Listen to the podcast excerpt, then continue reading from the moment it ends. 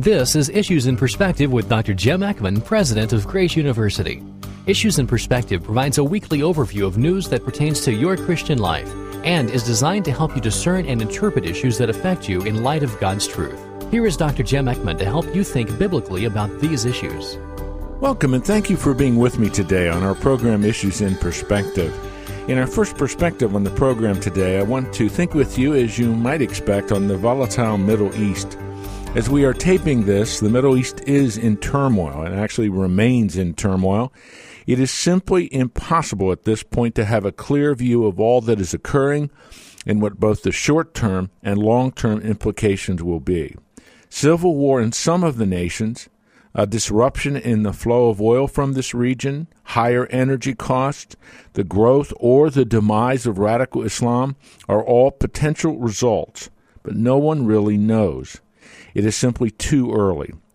There are nonetheless a few items of importance that we can discern. First, Israel.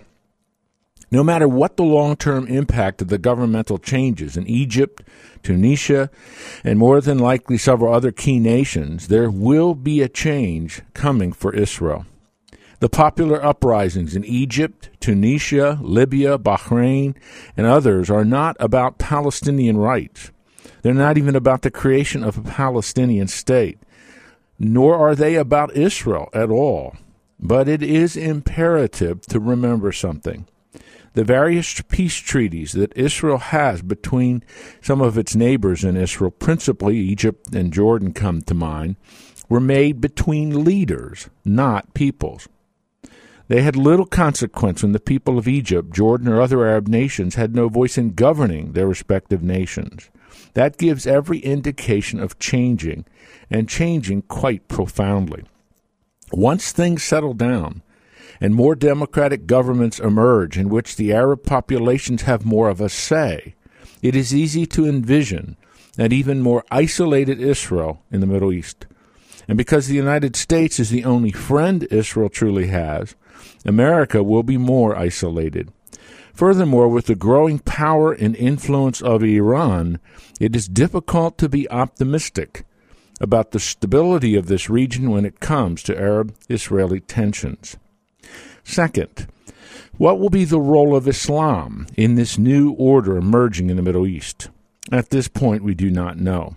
Popular sovereignty, the empowerment of people, and an opportunity to effect economic change for their personal lives seem to be the key motivating factors feeding the uprisings in the Middle East. But these uprisings throughout the region are not entirely secular. Stephen Prothero, who's religion professor at Boston University, argues that the religions of democracy now shaking the Muslim world will likely be allied with Islam, at least as much as American civil religion is allied with Judaism and Christianity. Close enough to reassure citizens that their nation's projects conform to the will of God, yet far enough to convince citizens that they are not replacing submission to a dictator with submission to a clerical cabal. From my vantage point, I find it very difficult to believe that the middle class young people in these nations, energized by Twitter and Facebook, will accept a government run by radical Islamic clerics similar to those who govern Iran.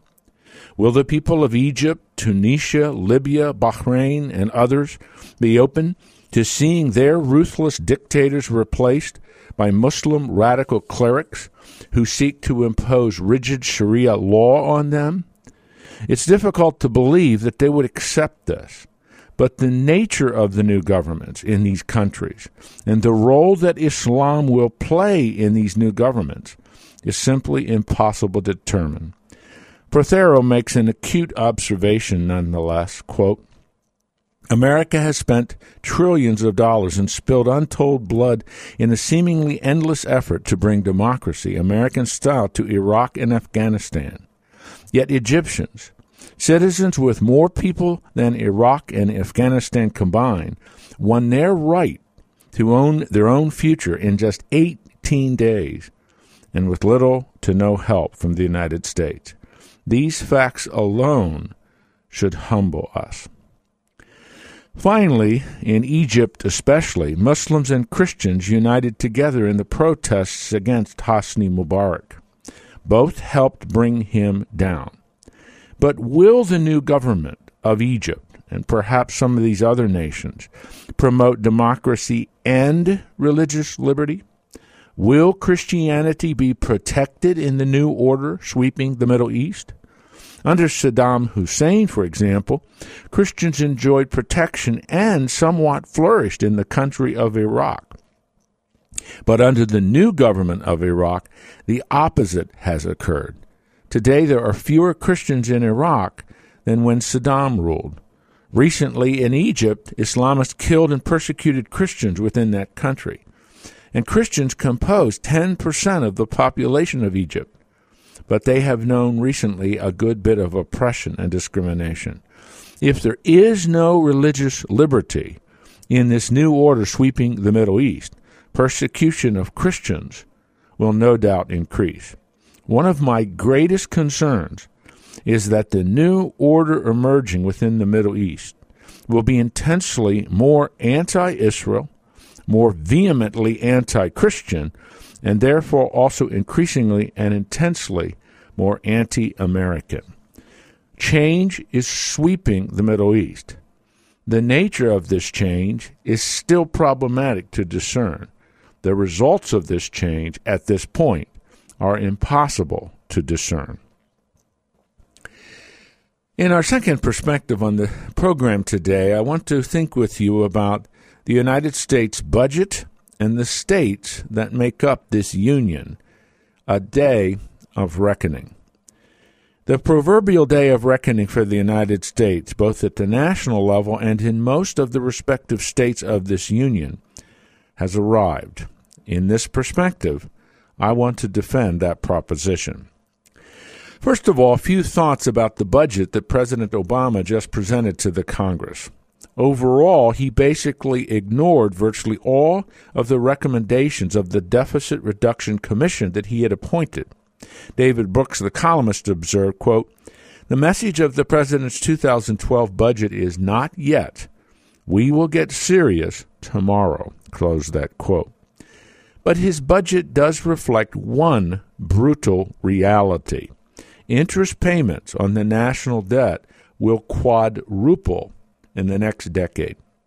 Beginning in the year 2014, net interest payments will surpass the amount spent on education, transportation, energy, and all other discretionary spending in the United States budget outside of defense.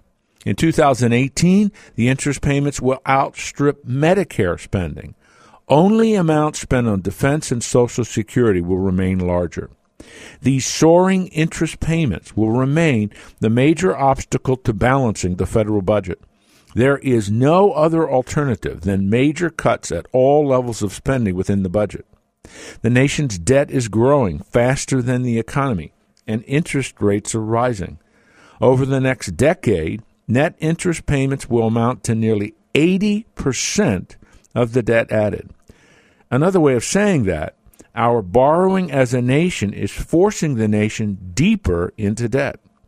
This is unsustainable. Interest rates are relatively low now, but no one expects them to remain that low. In fact, Obama's budget predicts that the interest rate on 10 year Treasury notes will climb from 3%, where they are basically now, to 5%, then 5.3% by the end of this decade. What compounds this situation is that a huge portion of interest payments are flowing out of the United States economy to other nations. There has never been anything like this in American history, even during the record high post World War II years. How did we get into this mess? The American political culture is uncomfortable with austerity. America's fiscal policy has alternated between giveaway years and takeaway years. From 1946 to 1981 was an era of giveaways. Entitlement programs expanded, especially Medicare and Medicaid in 1965, for example, and taxes were cut by President Reagan in 1981. Then, in 1982, fiscal policy flipped to take away years. Taxes were raised in 1982, 83, 84, 87, 1990, and 1993. In 1983, a bipartisan deal led to cuts in future Social Security benefits, a gradual increase in the retirement age, and a higher payroll tax. In 1996, welfare was restructured as well. In 1997, America's fiscal policy shifted back to giveaway years. A generous tax cut was initiated, along with a new child tax credit and a cut in the capital gains tax. A surge in tax revenue pushed by the stock market bubble and pushed the budget into surplus in 1998, four years ahead of schedule. With that, the culture of austerity died. Congress has regularly overridden the 1997 tax cuts and Medicare payments. President Bush cut taxes in 2001 and on capital gains and dividends in 2003. In 2003, he signed into law the expansion of the entitlement culture with the prescription drug benefit funded totally by debt. In 2002, the pay go rule, which had been passed in 1990, stipulating that any tax cut had to be offset by a spending cut and that the expansion of any entitlement program had to be funded by tax increases, it lapsed. Hence, structural deficits of unsustainable amounts are now the reality. The giveaway years has trumped the takeaway years. And now the day of reckoning has come. Secondly, what is happening in Wisconsin as I am taping this is a metaphor for tomorrow. Wisconsin, like almost all of the states, is facing a horrific and unmanageable budget deficit. Governor Scott Walker, recently elected, joined with a Republican majority in Wisconsin legislature in proposing a resolution to the budget crisis. Facing an immediate $137 million budget deficit and a larger $3.6 billion deficit over the next two years, Governor Walker determined to bring some of the entitlement obligations of Wisconsin under control. He proposed that public employees of Wisconsin contribute 5.5% of their income toward their pensions and 12.6% uh, of their income towards their health insurance costs. That is roughly the national average for public pension payments and is less than half of the national average of what government workers contribute to health care. He also wants to limit the power of public employee unions to negotiate contracts and work rules, not wages. They can still negotiate wages, something that 24 states in this union already limit or ban. His proposals are hardly radical, nor are they abnormal. What is really at stake here is political power. The public employee unions are virtually 100% committed to the Democratic Party and its candidates. Should they lose the power to negotiate benefits by means of collective bargaining, they will lose power gained under Democratic administrations. Much is at stake in Wisconsin. The power struggle that we see there is a special symbolic importance because the American Federation of State, County, and Municipal Employees Union was founded in Madison, Wisconsin in 1936. This union today is powerful as has contributed in no small way to the significant increase in labor costs, especially pension and health care benefits which now are part of the bankruptcy of so many state and local governments. These benefits are unsustainable unless the employees begin contributing towards significant portions of the cost, which is now the norm in the private sector of the economy. So, what is occurring in Wisconsin is a battle that will be played out in virtually all the states. State and local governments simply cannot afford to pay these lucrative benefits negotiated during the giveaway years mentioned above.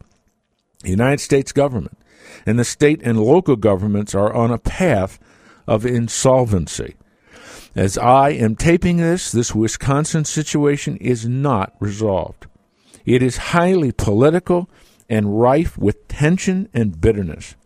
But the brutal reality of Wisconsin and Ohio and Illinois and Indiana and California could just go on and on is things must change. And the lucrative benefit packages of public employees are a major portion of the budgetary woes of state and local governments. No matter how you look at it, that is the brutal reality. The giveaway year's day of reckoning has arrived. America faces, in the words of Governor Mitch Daniels of Indiana, quote, a survival level threat. No enterprise, public or private, he goes on, can remain self governing, let alone successful, so deeply in hock to others as we are about to be. Close that quote. There is no other choice for this nation at the national and at the state levels than significant reform of our entitlement programs. The battle in Wisconsin is a sign of how potentially ugly this could become. America needs a strong leader. And I've argued this before on our program. A strong leader who will lay out the facts very carefully and very clearly to the American people. These unsustainable entitlement commitments, these unsustainable pensions, these unsustainable health care benefits for retired people simply cannot continue. He needs to lay that out carefully. He needs to detail it very specifically and then call the nation to sacrifice. Every single interest group must be called to sacrifice. Every single interest group, not just the public employee unions, but everyone must sacrifice. President Obama's budget did not do that. What Governor Walker of Wisconsin is calling for, and what he is doing, is an example of what will need to occur in each locality and in each state and in each part of this nation. The giveaway years are over. The age of austerity has dawned. If we do not accept this, we are doomed as a nation. Everything about our budgets at the local, state, and national levels are unsustainable. And each, each area comes back to these entitlement obligations. We cannot meet them. We cannot pay them. The time for sacrifice, the time for austerity has arrived. In our third and final perspective on the program today, I want to return to a theme that we have developed over a number of years on our program Issues in Perspective.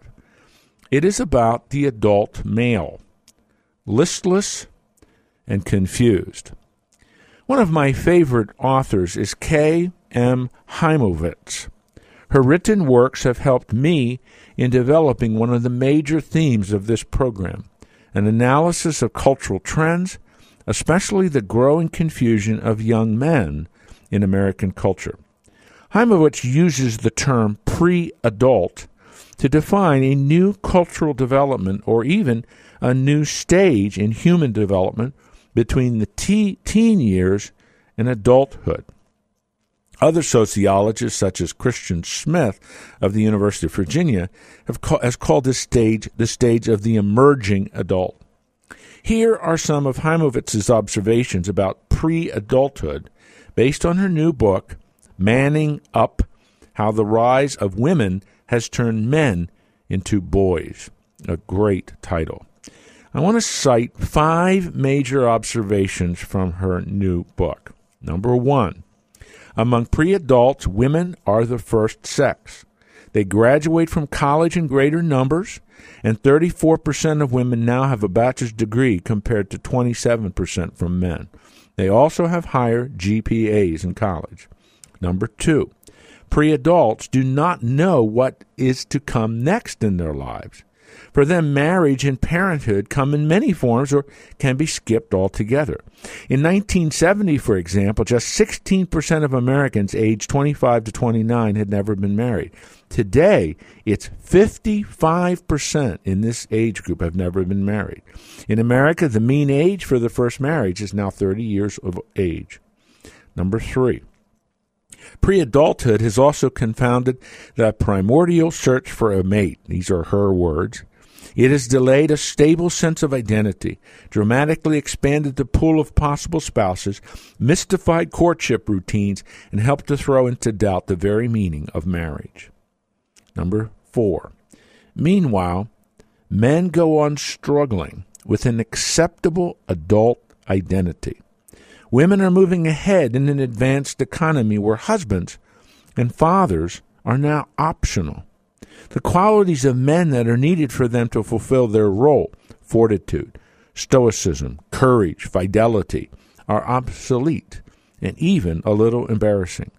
This healthy role that a man is supposed to have has now been substituted with the likes of Hollywood characters such as Jim Carrey, Will Ferrell, and Adam Sandler, and Owen Wilson. Frat boys who have never grown up and are enthralled with sex, NASCAR, and drinking beer. Finally, number five. The number of single men is therefore growing in our culture. They are more troubled and less successful than men who deliberately choose to become husbands and fathers.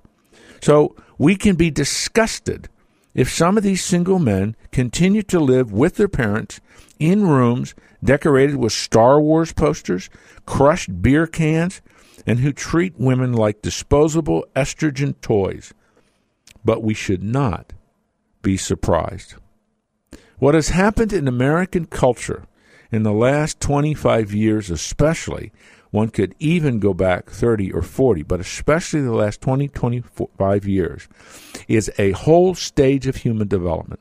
Hymowitz calls it the pre adult male. Christian Smith calls it the emerging adulthood stage.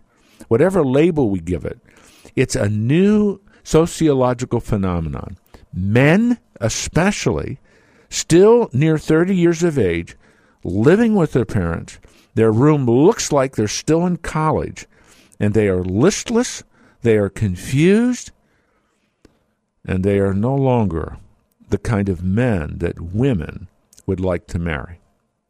Dear people, what we have seen in our culture is a disastrous sociological development. God has given humanity clear teaching on the respective roles of a man and a woman. When that teaching is ignored, dysfunction and catastrophe follow.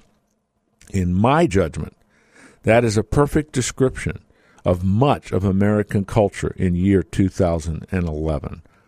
Men who have not grown up, who do not know what it means to be a man, who are listless and confused.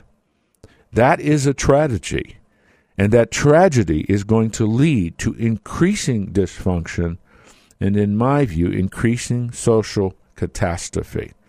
We're in a period of significant sociological change, and the men, especially, are bearing the brunt of that change.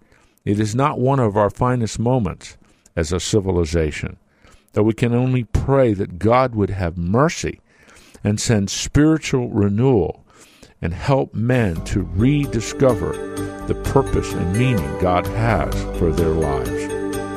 You've been listening to Issues in Perspective with Dr. Jim Eckman, President of Grace University. Issues in Perspective is a radio production of Grace University in Omaha, Nebraska. If you have any questions or comments, or you would like a written summary of today's program, write to Issues in Perspective, 1311 South 9th Street, Omaha, Nebraska 68108. You can also view a transcript and listen online at issuesinperspective.com. Join us next week for Issues in Perspective with Dr. Jim Eckman.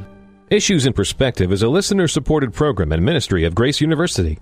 You can listen to this program as well as past programs on the web. Just log on to issuesinperspective.com and click on the Listen to button. You can also find the link to Dr. Eckman's website by logging on to this radio station's website and click on the Issues in Perspective banner ad. Issues in Perspective depends on listeners like you in order to broadcast on this station and other Christian radio stations across the country. Please send your tax deductible donation to Issues in Perspective, P.O. Box 3251, Omaha, Nebraska 68103. Your generous donation will help spread the Word of God and how it relates to culturally engaged Christians in today's world.